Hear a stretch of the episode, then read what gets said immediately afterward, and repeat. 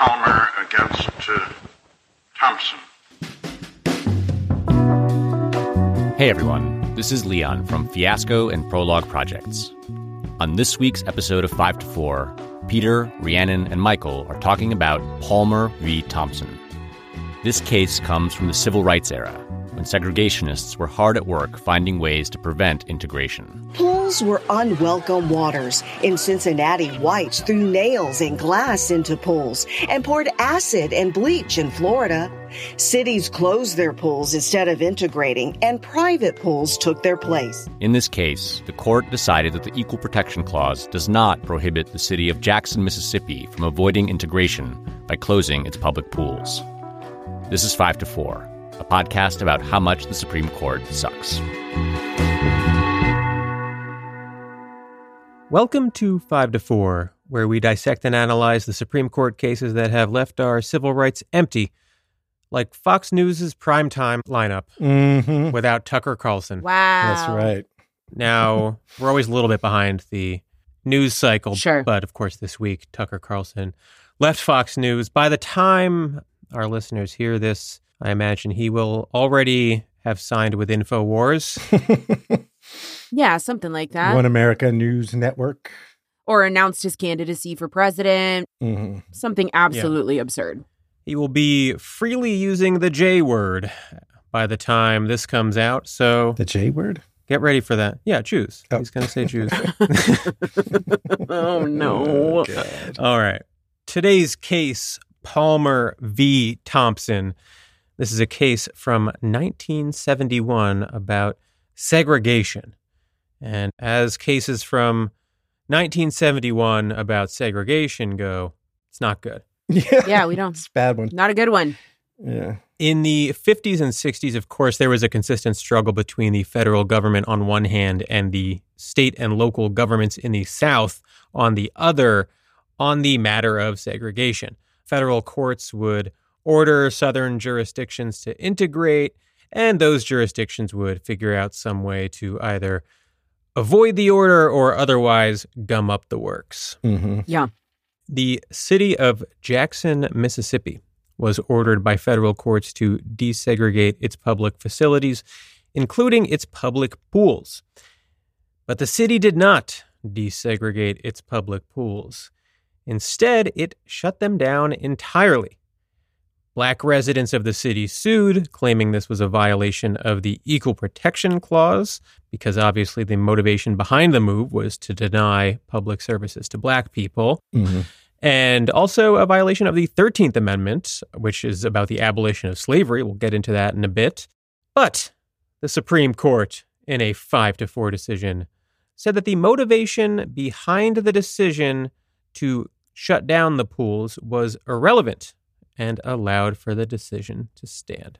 hmm So, Rhea, I'm going to hand it over to you for the background. Yeah, you know, something that you wouldn't learn about reading this case, but is absolutely relevant, is a long history in the US of public pools specifically being a battleground on which social issues are fought. There's a good amount of historical and sociological scholarship on this, actually, which I learned a lot from with just a brief dive into this stuff in preparation for this episode. You know, what public pools say about class divisions in the US, the relationship between public accommodations and immigrants in the US, gender integration, racial integration. You know, public pools are really like a hotspot for all of these political, social, culture wars. There's this professor at Harvard Law named Randall Kennedy who writes about race and the law. He wrote at one point that, quote, more intense opposition to desegregation was focused upon pools than any other site of recreation. There's also an author, Jeff Wiltse, who wrote a book about public pools called Contested Waters. He argues in that book that public pools were harder to desegregate than public schools after Brown v. Board of Education. And in part, it's because of fucking cases like this in federal courts and at the Supreme Court. So, at any rate, there's a really long history of racial discrimination at public pools in the US. It's in the South, but really across the country, like ever since the first public pool, which was actually a bathhouse for immigrant workers, opened in Boston in the late 1860s. And I think obviously, like, it's a given that racial segregation enforced by law is offensive and gross. But I also just want to make explicit like, it's not just merely offensive in terms of whites wanting to be separated from black people and other races.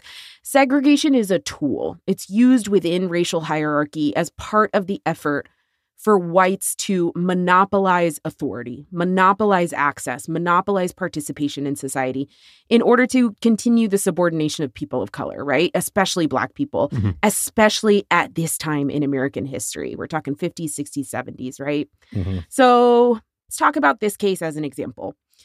Beginning in 1962, plaintiffs in Jackson, Mississippi sued alleging that the city's enforcement of segregation in their five public parks was a violation of the Equal Protection Clause of the 14th Amendment. Like Peter said, they also alleged that this was a violation of the 13th Amendment. Now, federal courts granted the plaintiffs a declaratory judgment. Federal courts agreed with the plaintiffs, but they only issued a declaratory judgment, basically saying, like, yeah, I guess they're right on the law, but like, we're not going to award them any remedy, right? The mm-hmm. plaintiffs didn't get an injunction or anything like that. In that district court opinion, this is a federal judge, Sidney Mize, writing in this initial case in 1962. The opinion says, quote, as the city of Jackson rebuilt from the ashes of the Civil War, its white citizens occupied one area, and its colored citizens chose to live together in another. Hmm. Note chose. Members of each race have customarily used the recreational facilities located in close proximity to their homes. The defendants believe that the welfare of both races will best be served if this custom is continued. Mm-hmm. Mm-hmm. A sort of separate and yet still equal mm. kind of vibe going on. Yeah, right. I don't know if anyone's ever put it into those terms before until me just now. Judge Mize goes on to say in this opinion that the defendants, this is the city of Jackson, they already understand that they can't legally enforce segregation in their public parks, but that it is, quote, a fact that, quote, voluntary separation of the races has operated smoothly and apparently to the complete satisfaction of all concerned for many years. Mm-hmm. I'm going to note here it's obvious it's not to the complete satisfaction of everybody concerned since there's a fucking lawsuit. There's a lawsuit, yeah. Mm-hmm. But okay. And he says that city officials in Jackson are, quote, outstanding high class gentlemen.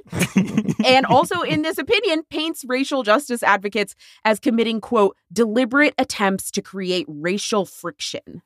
Uh huh. But yeah, in the end, he does say yeah, the Constitution, you can't segregate your public parks, Jackson, Mississippi.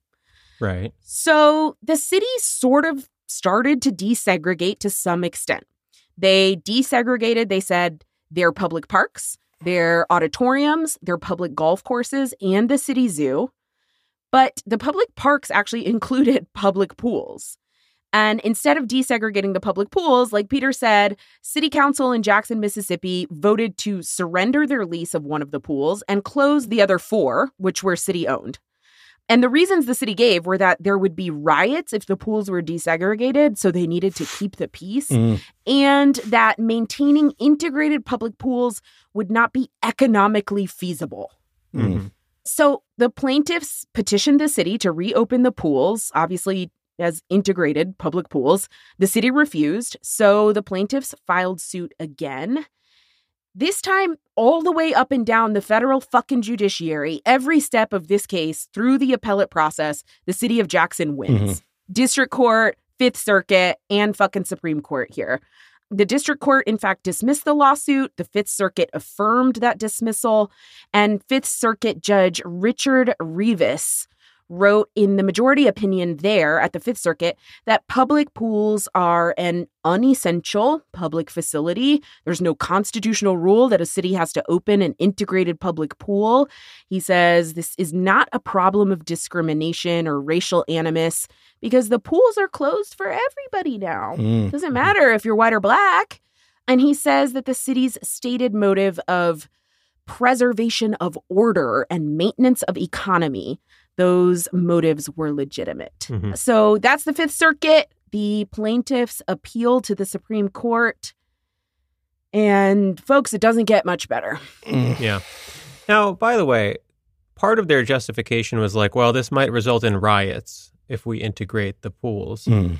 But they had already integrated parks, Right. zoos, Yeah. like all sorts of stuff. The schools, presumably. Right. And they were like, but no, our people will not stand for the pools. Yeah. That is their final straw. Just Trust us. Fucking stupid. Well, I, I will say this. Like, I obviously I don't think that's true.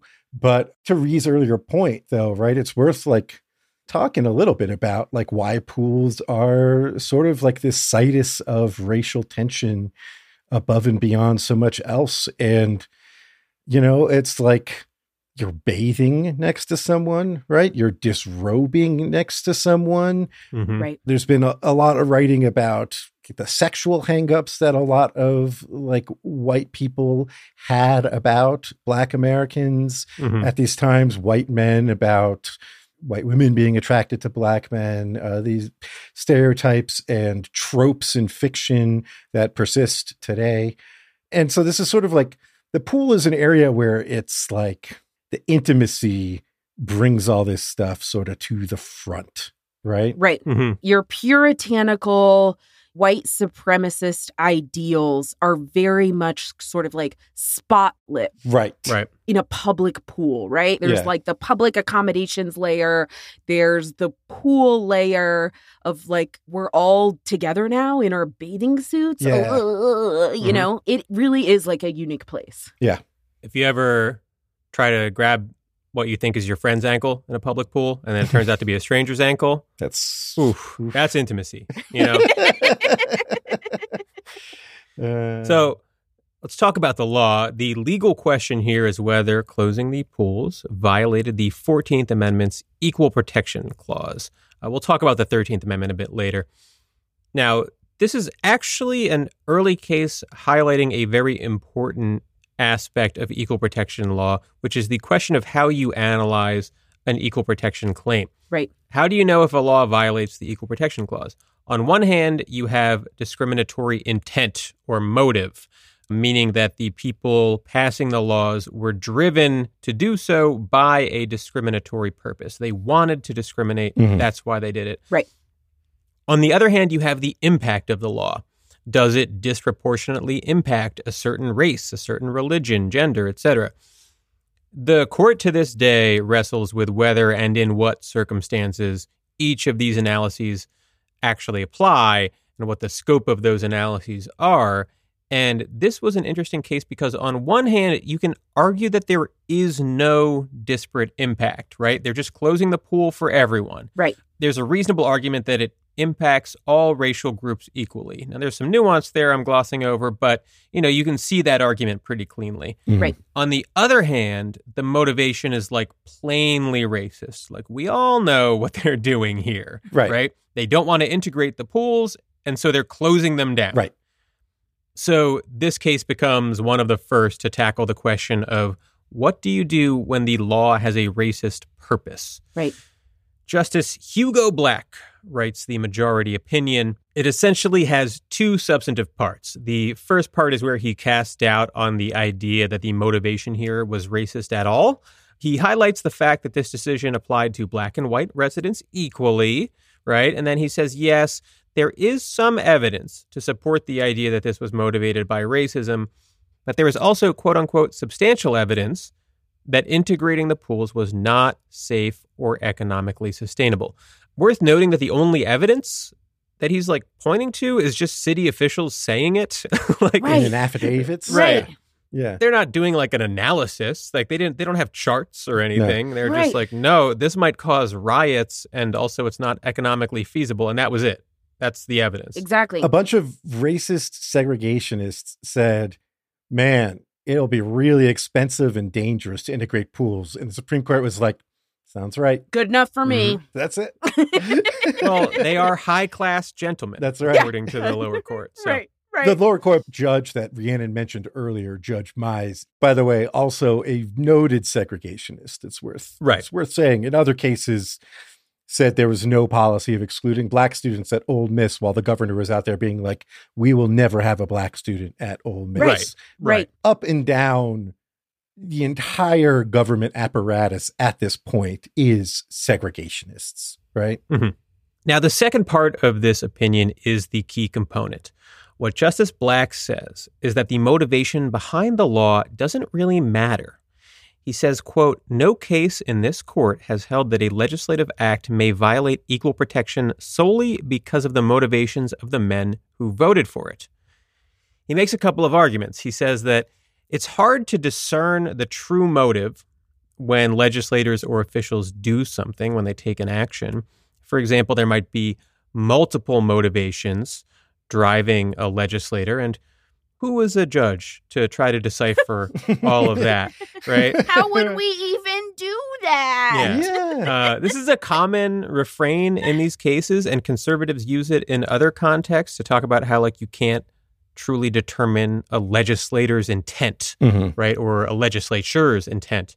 And it's true that, like, motivation and intent are complex things, but it's like essentially all of criminal law revolves around courts discerning defendants' intent Mhm. Yes. right? Like criminal prosecutions are built around showing that the defendant intended to do something illegal, right? Otherwise, generally speaking, it's going to be a civil matter. It's only when powerful people whose motivations are in question that suddenly like courts get really philosophical about like the meaning of intent, Yeah. right? Yeah. And whether or not you can be like, you know, liable for it, whether or not that's like an actual harm because you meant it or not. Right. Right.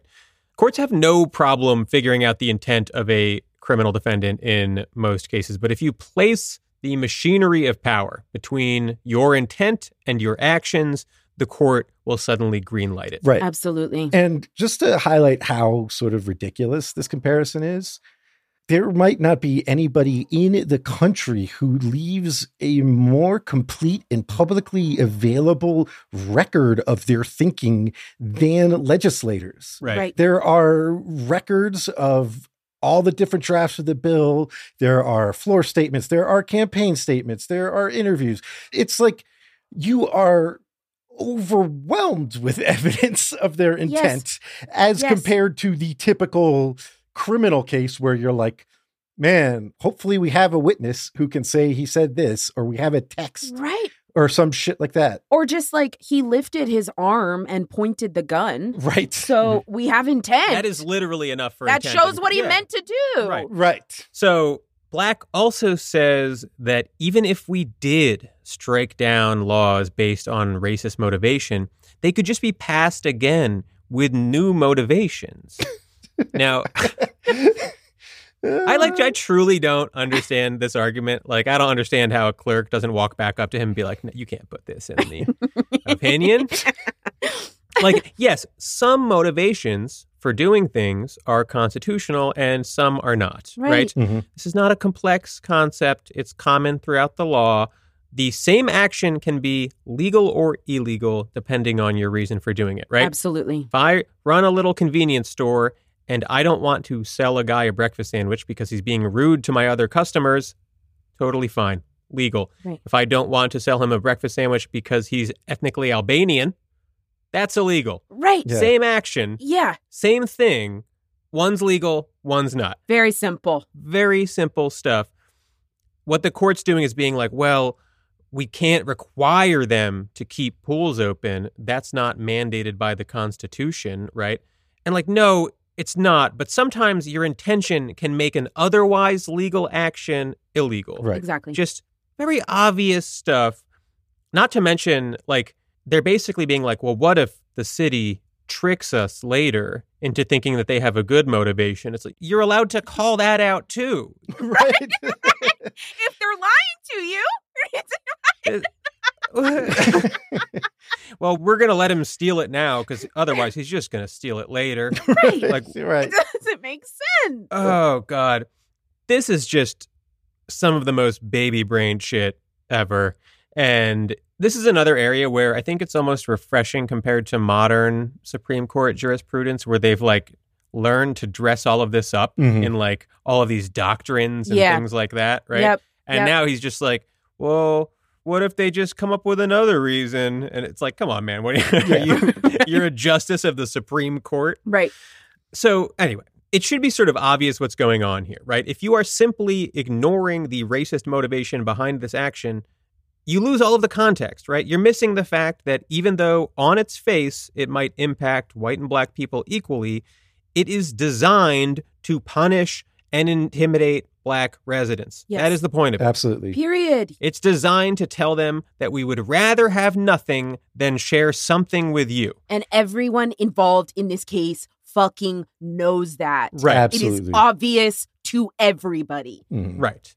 Which is why Justice Black is like, well, the motivation doesn't matter. Right. Because he doesn't want to have to confront it. Right. Exactly. He doesn't want to have to confront this complex question of what do you do That's it. when every fucking jurisdiction south of the Mason Dixon and what, 80% of them up north Right. are just Right. racist as shit. Right. Right. Exactly. Exactly. And so to that point, like this case has become like sort of a seminal case in con law. Like I learned this as like the case about what's called rational basis review, sort of like how rational basis review is taught. Standards of review are sort of like when a professor grades on a curve, right? And like if you have the option of taking a class with a professor who's known to only give one A the entire semester versus a professor who gives just about everyone A's, you want to be in the class with the guy who gives everyone an A, right? Yeah. Yeah. And so a lot of these cases, they're like, you're arguing about the standard of review because it's like, well, I don't want to be in the class where everyone fails because then I'm going to lose my case. And so this is like the rational basis review case. And when you go back and read it and you're like, this is nonsense. It's fucking stupid. Like the fact is that the court regularly engages in interrogating the motives of legislators when they choose a higher standard of review. Yeah. Right. And the rationale for choosing a higher standard of review is that there's something that has raised their suspicion. I think this is pretty fucking suspicious Exactly. that they got in order to desegregate the pools and decided instead to close them. That seems suspicious, Right. right? Like, I don't know. It's such garbage, right? But it has been sort of sanitized and abstracted to the point where it's like you read like three excerpted paragraphs of it in a casebook in your first year of con law and are like, okay, I get it. It doesn't disproportionately impact, you know, blacks and whites. They feel Yeah, it the yeah. same. And so therefore you don't interrogate motives. And that's rational basis review, the end. And it's like, no, this is fucking racism. This is basic segregation, undisguised, barely dressed up segregation. Mhm. Like that's all this is. And it's like a seminal case. It's good law. Let's take a break. Okay. We are back. So there's also an argument here about the 13th Amendment, which abolished slavery. Now, in the 1880s, in the civil rights cases, the Supreme Court said, yeah, the 13th Amendment abolished slavery, but it also implicitly abolishes what they call the badges and incidents of slavery. Mhm. Basically, these things that flowed directly out of slavery, mm-hmm. right? Right. Things like restrictions on freedom of movement, et cetera, right? All of these sort of legal restrictions on black citizens that followed from slavery and were being imposed by southern jurisdictions, especially after the Civil War. So, one of the arguments here was what was at the time relatively creative but plausible claim that, like, look, you can track this back to slavery pretty readily Mhm. right? These sorts of segregated facilities are, in fact, something that flowed out of the slavery era. There's a 13th Amendment claim here. Right.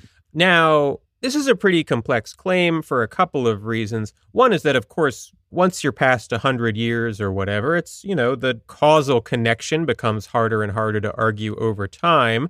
And also, you have the Equal Protection Clause, which should be able to protect you from discrimination. So there's a question of whether you need the 13th Amendment in a situation like this.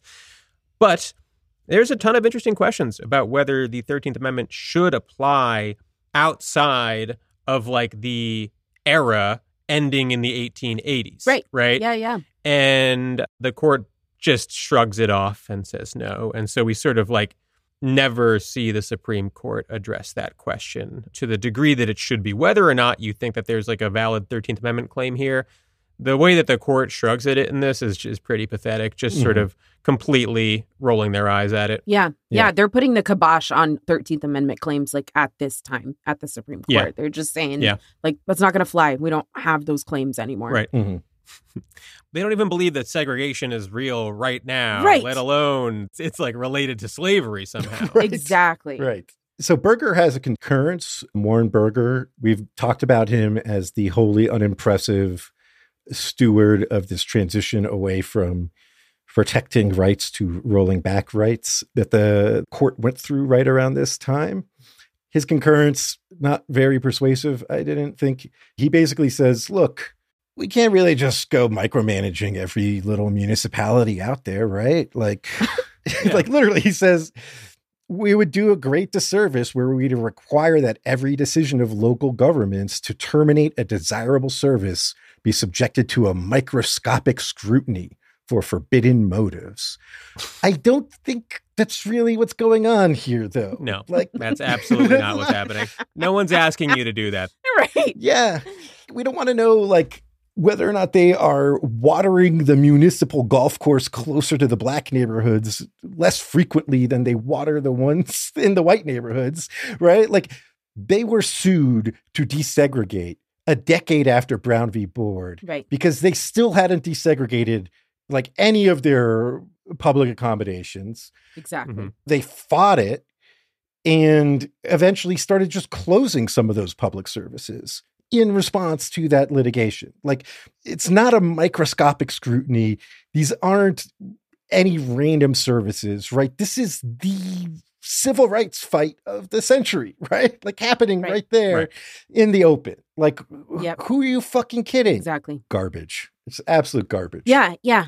Blackmun also follows this up with a fucking weird concurrence too. You know, Blackmun later in his career really good on some stuff. Sucked early on. Yep. Yeah, this is an example. Pre lobotomy. earlier in his time on the Supreme Court doing a very weird both sides thing, hmm concurring in the judgment. Like, you know, he's in the majority here. Deciding vote. Yes, right, exactly. This decision is 5 4, Blackmun the fifth here. And he just writes like a few paragraphs to be like, both sides have some points, but here's what convinced me. And he says that he is convinced that Jackson, Mississippi officials are not operating with racial animus in the pool closure decision because they did desegregate the rest of the public parks. Mm. And it's like, After being ordered by the courts. Right. right after being ordered by the courts and then they shut down part of the public park so that they wouldn't have to desegregate. I think that's so stupid. Sorry, Rachel, on the audio. He's basically like, look, pools, who cares?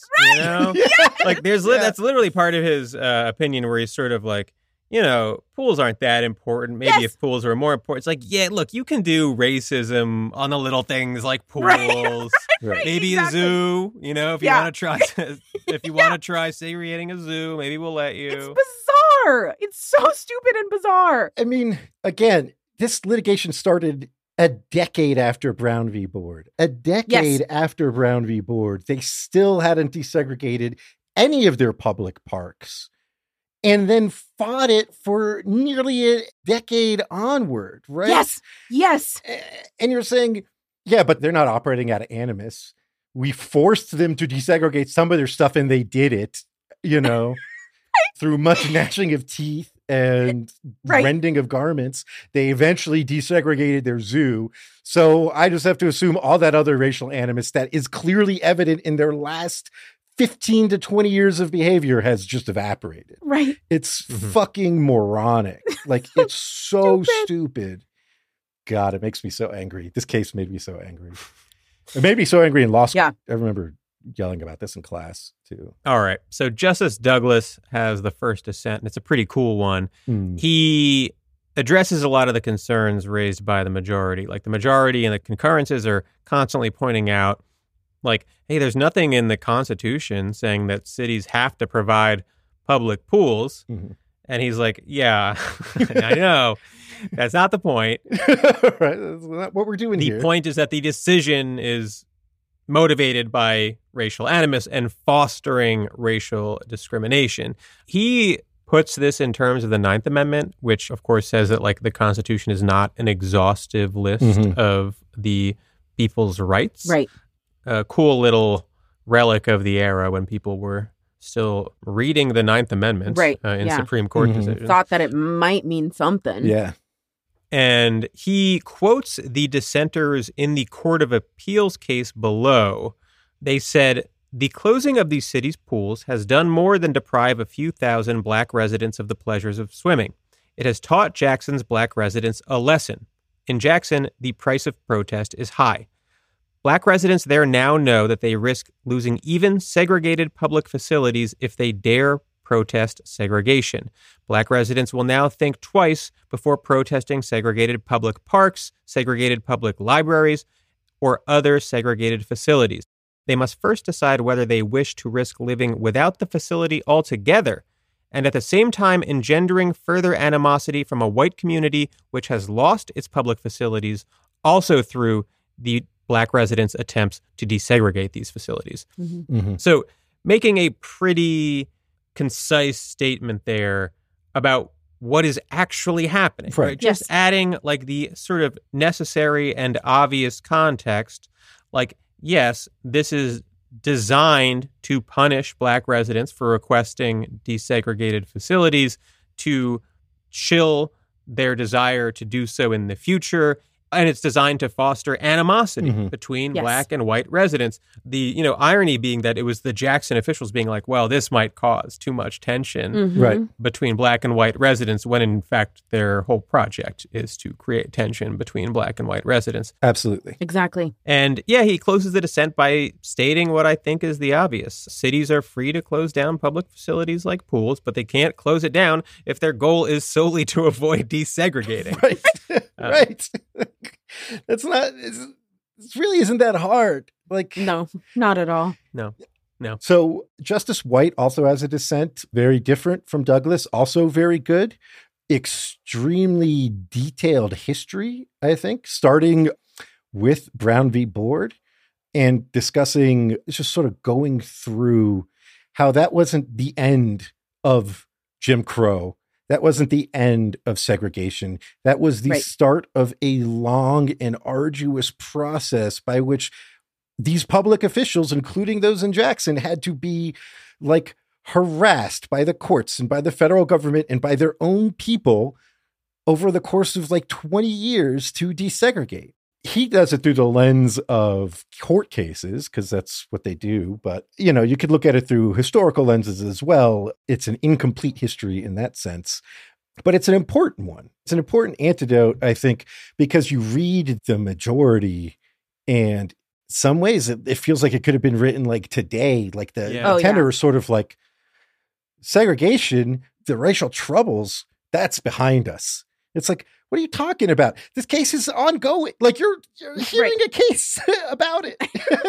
like, they're talking about this shit like it's the distant past. It's like the same fucking mayor, right? Like Right. Right. it's Right. absolutely nuts. And so, like, to have someone be like, look, like this has been going on pretty much since day one, since Brown v. Board, we have met nothing but resistance in our efforts to desegregate Mhm. American society, especially in the South, but everywhere. That's true in Jackson. It was true of the public school systems.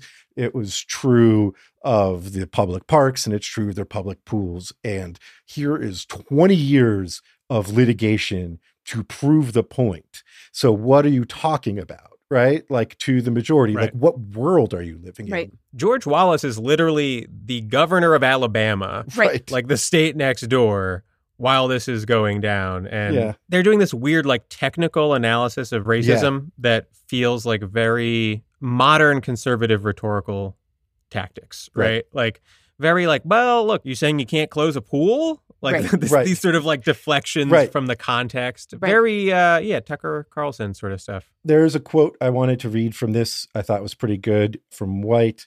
He's talking about, like, as Peter mentioned, this is all based on literally just speculation from city officials being like, oh, it'll be really expensive and really dangerous to desegregate the pools a- and nothing else, right? Just like baseless statements. And so he says, Justice White says, in my view, the 14th Amendment does not permit any official act, whether in the form of open refusal to desegregate facilities that continue to operate, decisions to delay complete desegregation, or closure of facilities to be predicated on so weak a reed. Public officials sworn to uphold the Constitution may not avoid a constitutional duty by bowing to the hypothetical effects of private racial prejudice that they assume to be both widely and deeply held. Surely the promise of the 14th Amendment demands more than nihilistic surrender. Yeah. And I think that's right. I really like that last line because nihilistic surrender has been what we've gotten Yeah. for the last 50 years. Exactly. Yep. Yeah. Yeah. A good point that I think is obvious to a degree, but articulated very well that, like, if Jackson, Mississippi can say, no, we're not going to provide an integrated facility because our residents are too racist, Yeah. that is essentially giving veto power to racists within these jurisdictions. That's right. Exactly. Right. Over any integration efforts. Yes. Yeah, I think that's exactly right. Justice Marshall, Thurgood Marshall, also has a dissent here. Really short, but powerful, I think, especially from a black man who grew up in a deeply segregated country and was nearly lynched for his legal work uh, Mhm. multiple times on desegregation efforts and racial equality and argued the case in front of the Supreme Court that ruled that segregation was in fact unconstitutional. Yeah. So he says the argument that the closure of the pools applies equally to all races that has shit all to do with the 14th amendment right the equal protection clause he says protects individual rights these rights are personal to the individual he says quote equal protection of the laws is not achieved through indiscriminate imposition of inequalities when the officials of Jackson, Mississippi denied a single Negro child the opportunity to go swimming simply because he is a Negro, rights guaranteed to that child by the 14th Amendment were lost. The fact that the color of his skin is used to prevent others from swimming in public pools is irrelevant. He also says that Brown v. Board has already been decided and it is equally applicable, like across public schools, across public places, right? Universities, primary school, recreational facilities, everywhere, regardless of whatever stupid shit a municipality or a state say about like the economic burden, right? So mm-hmm. there's no logical reason why we are doing a carve out here for public pools in the public parks context. Like it Right. just doesn't make any sense. None. So I think that brings us to probably like a little bit of discussion of what some scholars have called leveling down as a discrimination solution, right? So it's this idea that public officials across the country, in many ways, have responded to efforts to desegregate, calls to desegregate, orders to desegregate, or really just the expectation that you are giving equal protection to your residents and citizens. That public officials across the country have responded to that over the decades by sort of leveling down the services that they're providing to all people, right? In this case, it is shutting down a public service because they don't want to give it equally to everybody. Deborah Brake is a law professor. She wrote an article about this, and I really like the title When Equality Leaves Everyone Worse Off. Right? I think it's a good description of like what this kind of leveling down concept is. hmm First off, I think like we need to call leveling down what it is, which is what Justice Douglas was talking about in his dissent. Leveling down city services, state services is retaliatory. hmm It is how bad teachers and parents punish children. It is how stupid government officials punish people who speak up and demand things like equality from their government, right? In this case, closing down the pools altogether is targeted retaliation at racial justice activists and Black residents of Jackson, Mississippi, right? City officials are saying if you fight for this stuff, if you speak up about this, if you bother us about this, well, we won't give it at all, right? And on top of that, you will deal with other people, with white people who will be angry at you because they lost this city service too, right? So leveling down, I think, is absolutely a tool that city officials use to like buck their responsibilities to provide sort of equal services, equal protection of the law, but it is also a tool used to silence people. It is a tool used to punish people, right? For asking and expecting that their government do what the government is supposed to do. I think also like leveling down also shows a really impoverished way the Supreme Court, but really like our entire legal system looks at equality law in general and what equality law is supposed to protect, right? Like, you know, supposedly neutral, quote unquote, equal treatment, like in this case, meaning the public pools are shut down for both black and white people, right? Mm-hmm. That supposedly being all that equality law requires that's not the only norm here. We don't have to accept that, right? right? You can also think about equality law as protecting our right to be treated as an equal, mm-hmm. Not to just receive equal shitty treatment, right? Right? right. When government officials level down services, level down their responsibilities to us, that's what they are doing. They are accepting the very lowest, most impoverished, most reductive and shittiest version of what equality could mean, right? right? You remember that scene in The Simpsons when Bart is like, I'm going to swing my arms like this. And if I happen to hit you, mm-hmm. that's going to be your fault. Exactly. And yes. Lisa's like, I'm going to kick the air. And if, if I happen to hit you, that'll right. be your fault. Right, right that's what this is, right? Uh, mm-hmm. Swinging your arms in the air, walking towards a minority population. Then when they get hit, being like, "What? Right? it's not discrimination. I was right. just swinging my arms wildly through the air, I'm swinging my arms equally." Yeah. Yep.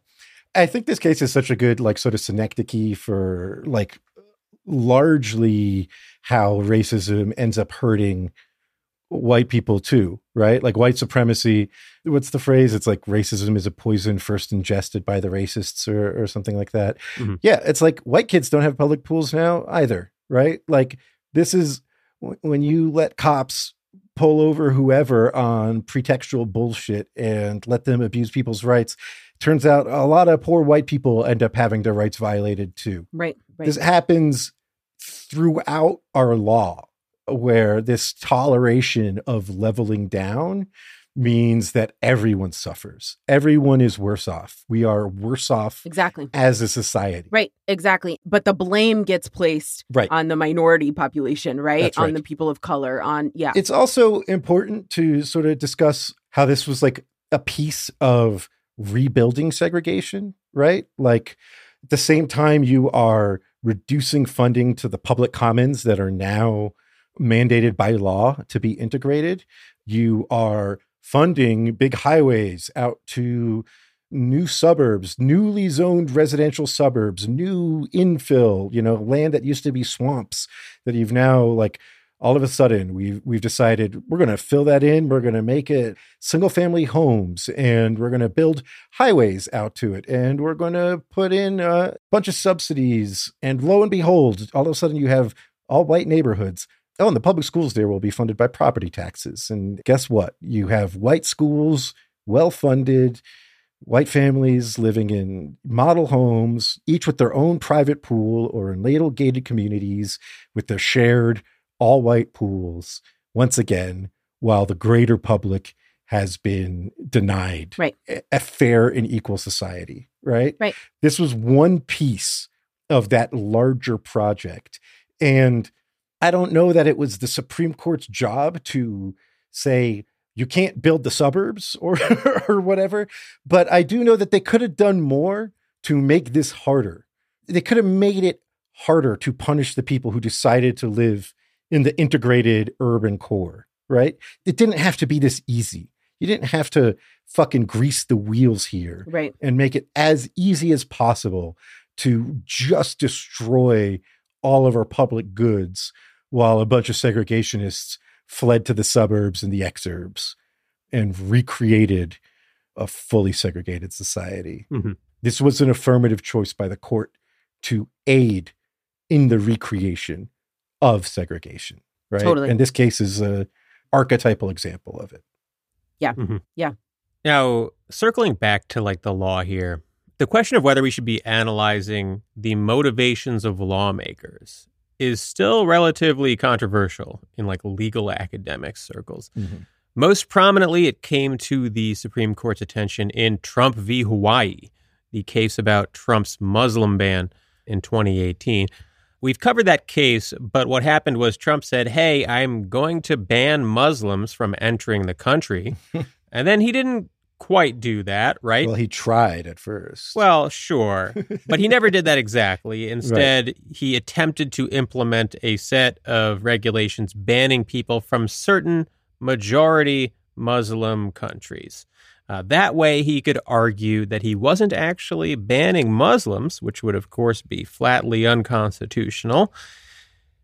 But what people said was, hey, uh, we know that his motivation was banning Muslims. He mm-hmm. said it all the time, it was straight up on his website. So, like, even if that's not exactly what the policy says, it's unconstitutional on that basis. But the court said it was okay and argued, like the Palmer court, that the motivations of lawmakers should be ignored. Now, what's interesting about that case is not just that it has parallels with Palmer, the Trump Department of Justice cited Palmer v. Thompson mm-hmm. in their briefs yes. in order to make the argument, just relying on a case upholding segregationist practices in order to justify modern discrimination. So 50 ish years later, the same exact bullshit being pulled. I fucking hate these arguments because, like, I mean, with Trump, it was almost too ridiculous. like, he was just like, I want to ban Muslims. And everyone was like, no, you can't say that. And he's right. like, what about some Muslims? And they were like, all right. That's cool. like, what the fuck? Yeah. Right, right. Like, I um, remember having uh, discussions with other lawyers about this who thought that this should be allowed in some form. And in my mind, it doesn't matter how narrow you get. You can get down to one Muslim guy and be like, all right, we're just banning him, and I'm going to say it's because I don't like him. Right. And that's not unconstitutional. That's not an unconstitutional reason to ban someone. Doesn't matter. Everyone knows your original reason was that you hated Muslims. Shouldn't fly. But yeah, I don't know. I guess the lesson of Trump v. Hawaii is that this sort of like fake humoring of the excuses for racism, the like justifications for racism continues full throttle yes, to this day. Exactly. And, you know, I actually tweeted about this case not too long ago, and my replies were filled with a lot of examples uh, of this stuff, both then and now. Yeah, this leveling down idea where like right. municipal or state officials just decide, like, fuck it, we're not going to do this at all if they aren't allowed to do it in their discriminatory, fucking evil little monster way. Yeah. So some of them were like public schools closed entirely in counties in the South in Virginia for years. And of course, when they finally came back, a lot of black kids didn't return to the schools, right? They had lost several years of education while white kids were off at private schools. And, and so you just had entire lost generations. Uh-huh. Heather McGhee wrote a book where she called this stuff drained pool politics. Yeah. Because yes. it was so mm-hmm. common. One town in South Carolina didn't close their pools, but started uh, hosting and having sea lions live in the public pools, making them just completely inaccessible to everyone. That's got to be more expensive yeah. right? than integrating. Yeah. Right. Yeah. Right. How do you even get that idea? I don't know. Like we're making it a zoo? Like I don't understand. Uh, yeah. And so I had tweeted about it because I think the modern example that we're seeing a lot of now is with libraries and mm-hmm. with people who are angry about the idea that they have to share the library with gay people and black people. And they don't want to see black histories in the library. They don't want to see books that center gay characters and explore gender identity. And so a town in Michigan defunded their libraries entirely over LGBTQ stuff. Texas, there was a town in Texas that was talking about doing it, but there was so much backlash. They seem to have, at least for the time being, decided they weren't going to completely defund their public library system. Missouri, the entire state, seems to be on the cusp of defunding all their public libraries. This stuff is still with us. This tactic, eh, this animus the stuff that you know Burger and Black and Blackmun and all them in the majority here thought was in the rear view in 1971 is alive and well yes. right now. And the challenge is still on us in building a better and more inclusive uh, society. Exactly. Before we wrap up, I think it's worth pointing out that this is a classic example of the ways in which legal analysis fails to deal with context and as a result becomes blind to some obvious realities. Everyone knows what happened here, right? Everyone knows the motivations of the Jackson city officials for shutting down the pools. Everyone knows that their goal was to express their disdain for integration, to cast doubt over future attempts to integrate.